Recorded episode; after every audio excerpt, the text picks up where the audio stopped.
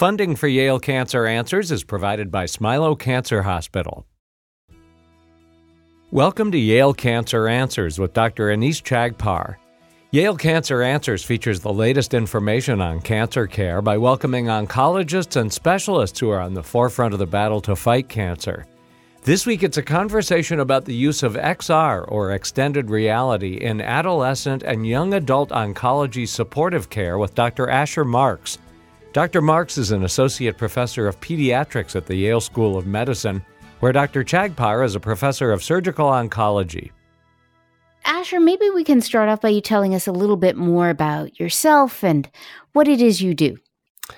Yeah, so I, I came to Yale about 10 years ago, um, and I was initially recruited right out of fellowship to, to run the pediatric neuro-oncology program, which, um, you know, is, is, is fairly specialized. Um, and, and at the time, there was a real push to really focus on adolescents and young adults with cancer in general. Um, it was a population where, when you looked at survival improvements in older populations and in pediatrics, there, were, there were real gains in those populations. But when you really specifically looked at adolescents and young adults, those gains weren't being seen.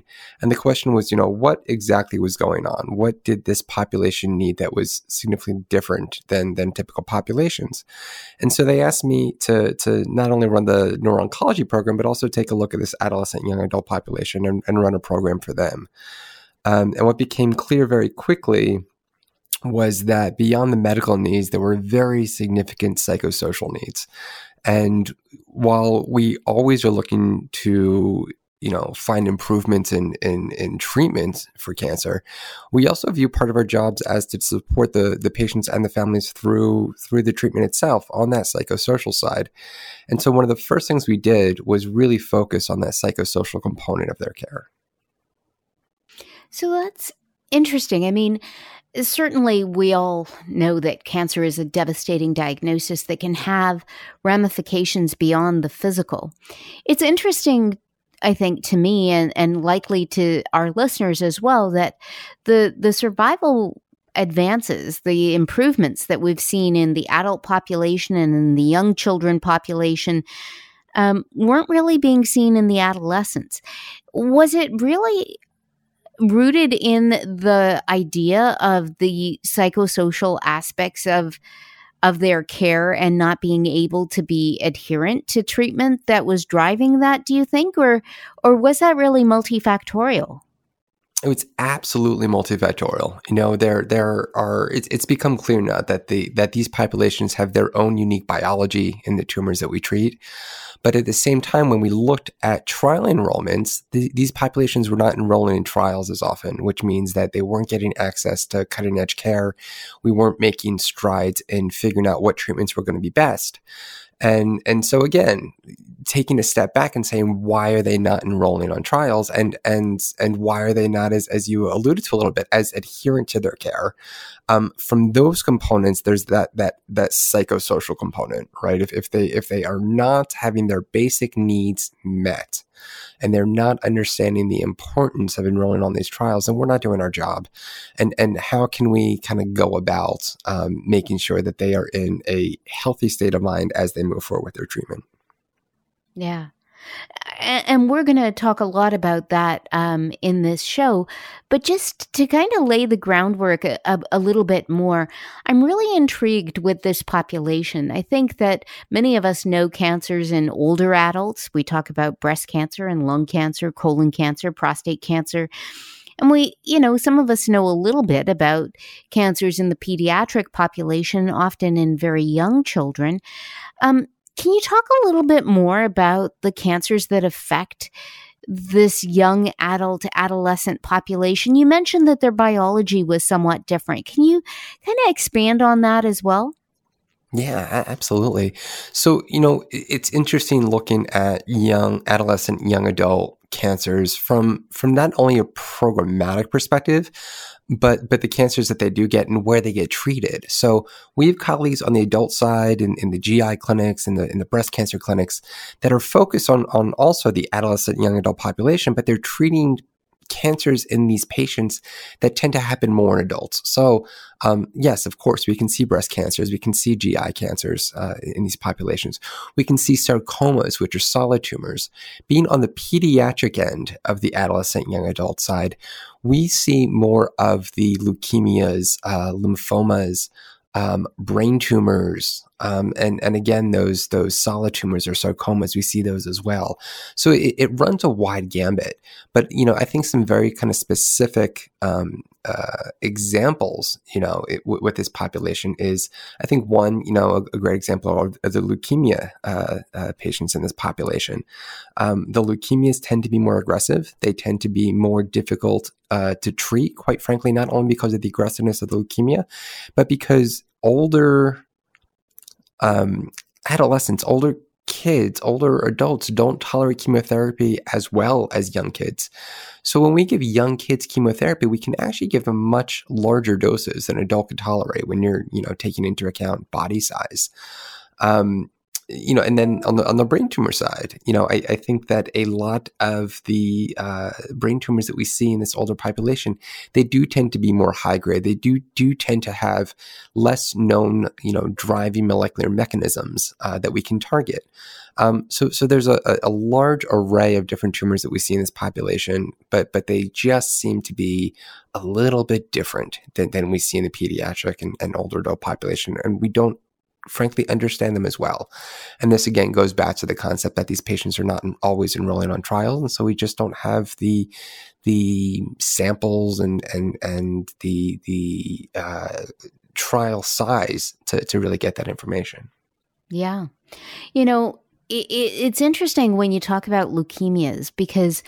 I, I think so often on this show, we've talked about leukemias and the fact that in young children, we actually do remarkably well in the treatment of these leukemias. Why is it that older kids in that adolescent, uh, young adult kind of population don't tolerate chemotherapy as much? Is it is it more the biologic part where you know there's something?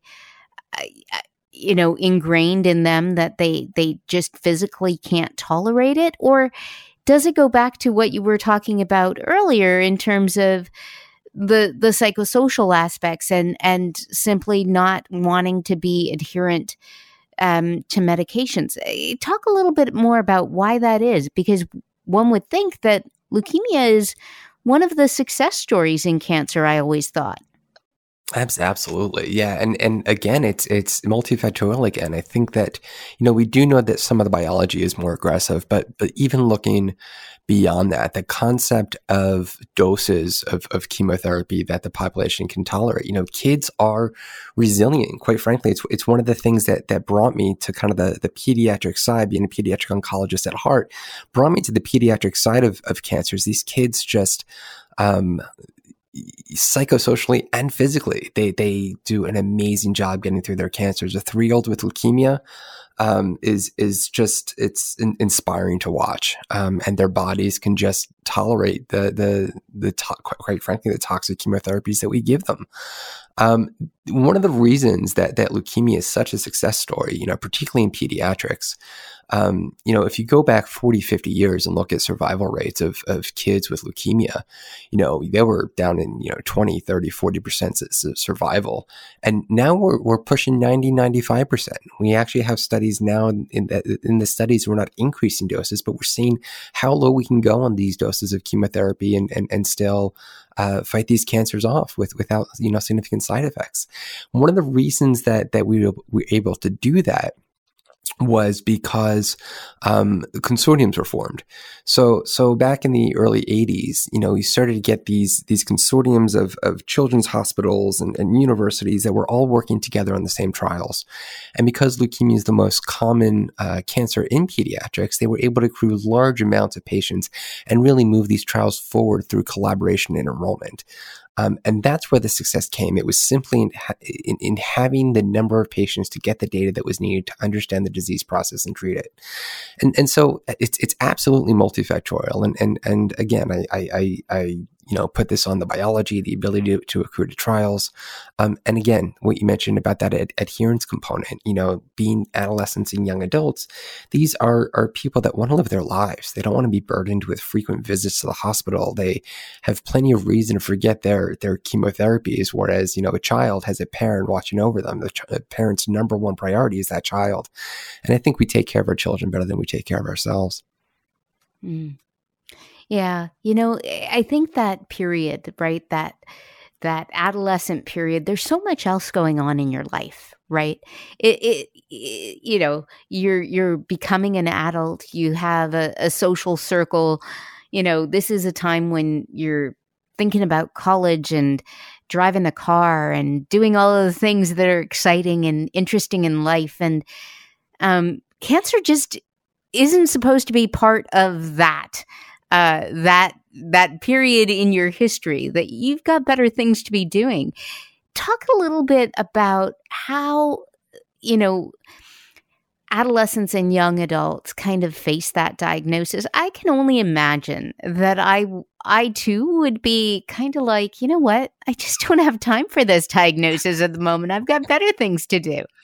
Absolutely. Absolutely. So you know, I, I, I almost view adolescence in and of itself its own pathology. I mean, it is such a difficult time emotionally, um, in, in, and, and developmentally. You know, I, I think that uh, what is a normal adolescent supposed to do? They're supposed to be figuring out who they are and where they belong and they're supposed to be worried about you know frankly the mundane you know what's going on in social media how many likes are they getting um, what are their friends up to? And you throw a cancer diagnosis into this and i think a, a, lot of different things happen you know? One i think a lot of times we see our patients identify as now the cancer kid right that it takes over their identity um, and so you end up with these adjustment disorders, not only at diagnosis, but once treatment's done. Once treatment's done, it's kind of like, well, who am I now? You know, I, I, I was, was the kid with cancer and who am I now? So, so you've got that identity component, and then you've got the component of just an inability to relate to their peers, right? I, have had so many patients um, who, you know, they come out of this with, out of out of the treatment with such wisdom and and and such a uh, mature outlook on life and the world that during treatment and then after they just can't relate to their peers. You know they, they look at what their peers are worried about and they are just you know it, it, it angers them sometimes. And and so this results in them really seeking out um, other peers other adolescents and young adults with cancer um, and, and and so there there are a lot of things going on during during adolescence, you know, mentally and developmentally, and uh, you know this just makes it that much more difficult. So, you know, that's a really interesting concept. And, you know, it goes back to something you said at the top of the show, which is, you know, we really need to support this particular population through a cancer diagnosis. And, and I can only imagine that kids who have had this experience seek out others who uh, have a similar experience as part of their social circle. And, that likely can yield some of that social support. But before we get to that, uh, we do need to take a quick break for a medical minute. So please stay tuned to learn more about the use of XR in adolescent and young oncology supportive care with my guest, Dr. Asher Marks. Funding for Yale Cancer Answers comes from Smilow Cancer Hospital where their prostate and urologic cancers program comprises a multi specialty team dedicated to managing the diagnosis, evaluation, and treatment of urologic cancer. SmilowCancerHospital.org. The American Cancer Society estimates that more than 65,000 Americans will be diagnosed with head and neck cancer this year, making up about 4% of all cancers diagnosed. When detected early, however, head and neck cancers are easily treated and highly curable. Clinical trials are currently underway at federally designated comprehensive cancer centers, such as Yale Cancer Center and at Smilow Cancer Hospital, to test innovative new treatments for head and neck cancers. Yale Cancer Center was recently awarded grants from the National Institutes of Health to fund the Yale Head and Neck Cancer Specialized Program of Research Excellence or SPORE, to address critical barriers to treatment of head and neck squamous cell carcinoma due to resistance to immune, DNA damaging, and targeted therapy. More information is available at yalecancercenter.org. You're listening to Connecticut Public Radio. Welcome back to Yale Cancer Answers. This is Dr. Anees Chagpar, and I'm joined tonight by my guest, Dr. Asher Marks.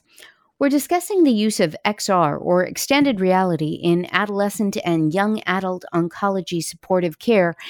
And right before the break, Asher, we were talking about the fact that this is a unique population of cancer patients, right? Um, because adolescents, in and of themselves, have a lot of unique experiences during that time of life. Talk a little bit more about what's important to consider in terms of their supportive care. You were mentioning that many of these patients, because it's having a cancer diagnosis um, at that age, is an incredibly maturing experience. In other words, you know, this isn't your usual frivolous um, kind of activity of how many likes do I have, for example, as you mentioned, um, but more so, you know, how do you how do you look at life and what's important and what's not, and and that can really cause um, adolescents with cancers to seek out other patients who have had similar experiences. So, so talk a little bit about that and and other things that are important in terms of s- supporting this particular cancer population. Sure, absolutely. So, so, so yeah, as as you mentioned, you know, it's this population frequently asked to to to connect, to to to find other patients in similar situations, patients who are in a similar stage of life, dealing with a cancer diagnosis, and so. You know, one of the first things that we did when we when we formed this program, well, one one was was was hire the right uh, support staff, you know. Um, and when I say support staff, I mean, frankly, highly trained psychologists and psych- psychiatrists to help us with this. Um, one of our first hires was Amanda Garbatini, who is a a I think we're now a five time cancer survivor herself, who's very open with her diagnosis and her history, and and is remarkable at connecting with our patients. So we got her on board, and quite frankly, she is still the heart and soul of, of, of this program. What she wanted to do was get support groups together because this, this, this is what the patients were asking for, you know. And you know, me being a bit naive, I thought this was going to be easy. You know, we we would say, you know, the support group is at this time, this night, um, in this location in the hospital, and we found that you know nobody showed up literally nobody. Um, despite saying that they wanted these groups um, and that they wanted to come, they didn't show up. And in talking to them, it became very clear that they wanted the connections, but they didn't want to be in the hospital. They didn't want to interfere with their lives. Um, they didn't necessarily want to be in person. They didn't feel good in their bodies where they were. You know, they they were balding. Many of them were skinny, um, malnutritious, uh, mal- malnourished. Um, so so th- there was a, a, lot going on with them. They wanted this, but but the situations that were being offered really did not fit in, in their lifestyle and their needs. And that's when we started kind of looking at at uh, digital interventions, ways to do this in, in unique ways that might excite them. Um, you know, going on, on, to kind of other things that, that they had been using for support. You know, I, I, I am big on looking at digital technologies as supportive care. And, and so there are some very strong um, groups online uh, on Facebook, on Twitter, on, on other uh, social media um, uh, platforms, um, where these patients we found have actually been found finding a lot of help and support. And I think we're very quick to judge social media. I think it's done a lot of harm. But in, in this specific population, it was clear that this is where they were finding support and this is where they were finding people like them and, and finding a way to feel less lonely. Um, and and kind of less out of the loop, and and more that they were able to find a place um, that they belong. So, so talk a little bit more about what you did in terms of um, using uh, things like extended reality and and digital technology to help um, these populations. Sure, you know you've got to kind of look at when when this all all kind of went down. We were we were in I think it was about 2018, and and where virtual reality was at that time was a place where um, for any type of experience, it, it, would require you know a very powerful desktop PC along with about four cameras, a wired headset, and, and some hand controls. Um, but what was clear was that the technology was starting to take off. The adoption rates were increasing. Um, companies had in their in their uh, uh, kind of plans to, to release lower price headsets that, that were standalone. So you did not need a large computer, did not need, frankly, a ton of money, and they were very portable. And that got us thinking. You know, we talked to our patients, and it was clear that um, a, a, simple teleconference wasn't quite going to do it. Zoom, you know, this was as as COVID was starting to get get going. Zoom be- very much became a tool of their parents, so it wasn't very appealing. And again, they didn't want to show their their true faces all the time, so this became very appealing. So we, you know, put together an IRB, um, kind of knowing the technology that was coming before it's even available. We, we got this going. We went through the process of, of scientific review committees and, and human protection committees to make sure that we were doing this right. And we learned a lot. You know, we, we started with a, a protocol that was about six pages. By the time we were done, we were at about 30, you know, making sure we, we had uh, you know, safety protocols in place and, and appendices explaining troubleshooting and things like that. Um, so, so it was more work than expected. But by the time we were done, we were ready to launch this program where we had uh, Amanda um, uh, sit with a headset on from her office. We had patients with their headsets at home or in the hospital, which was was a remarkable opportunity. Um, and they would then sign in and they would find themselves in a room together, a virtual room that was modeled after our adolescent young adult uh, teen center. Um, and they would sit in a circle, and Amanda would run a support group. Um, and it's it's been a phenomenal experience. The pilot's complete. We moved this on to the adult populations in GI and breast cancer, um, and even our gender clinic on the, on the gender clinic on our pediatric side. Um, that is really benefiting from this from the concept of avatars, you know, a visual representation of the participant being visualized and seeing the way that they feel as their authentic selves. So um, it's it's been a great experience, and and our, our patients have enjoyed it, and we're looking to continue to to grow it and expand. Yeah. I mean, it really sounds innovative and, and something that I think not only would patients in this group enjoy meeting uh, people who are like them, who have had similar experiences while still being behind the shield of an avatar, but it also is kind of cool, uh, which are the kinds of experiences that um, adolescents and young adults, um, I, I would think, th- would would kind of veer towards um, uh, in terms of being uh, more high tech, and yet you were still able to provide kind of the the supervision um, or somebody to moderate uh, the support group, which I think is the other issue that people might have some trepidation about when you find people on Facebook. Uh, you know the quality of the information, especially now that we've been through a pandemic and and various other uh, events where there's been a lot of disinformation being disseminated. Can you talk a little bit more about that? And if you've used the other platforms like Facebook and Twitter and and uh, you know all of the rest of them, Instagram, TikTok, whatever, um, have you found that there's a lot of misinformation or disinformation, and and how do you get around that? Yeah, you, you, hit the nail right in the head. There is so much disinformation out there, and that's what always gave us pause about, um, for one, advocating for you know the use of social media in, in, these situations, um, and, and, and for two, you know, how, how, do you how do we approach the patients when they come to us with this information? Um, you know, social media tends to pull people in at an emotional level and when they get pulled in at an emotional level, they they then begin to trust the sources that they've become emotionally attached to. And and so it's really hard for you as a physician to try to shoot down that information if you don't have that patient's trust. And and so I, I think it's very important for us as as practitioners to gain a patient's trust before trying to you know, impart on them, you know, information that that may be at odds with what they're finding online.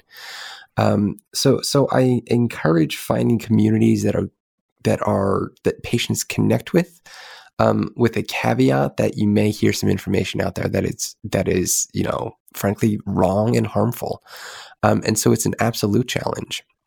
There are other platforms out there um, for patients to meet you know in avatar form um, but it's it's without moderation. Um, it is without HIPAA compliance. And, and that was a, a big um, focus of getting our software together. We worked with a company called Foretell um, uh, uh, Foretell, I think it's Foretell Reality now, out of New York, um, and and they understood what we needed, and and we had very specific demands as as to what we wanted. You know, we did not want something where anyone could walk in. It needed to be very controlled from from participants to environment.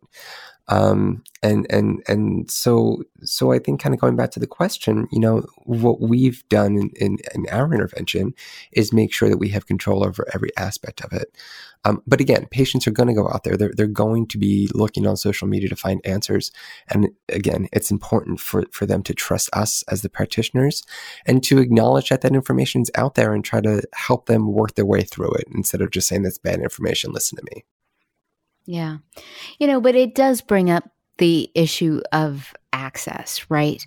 Um, you know, first of all, while you you had mentioned that the cost of uh, the headsets has uh, has gone down dramatically, I can imagine that there are some underprivileged kids out there who uh, don't have uh, the funds to come up with that headset. Some of them don't have the funds to to get a good meal together, um, and and so how how do you kind of work around that? I, I mean, um, or is this just one of those extra layers that it's it's really nice if you have money and not so nice if you don't and that's just the way the society that we live in i mean is that where we're at? Well, yeah, we, we refuse to take that attitude.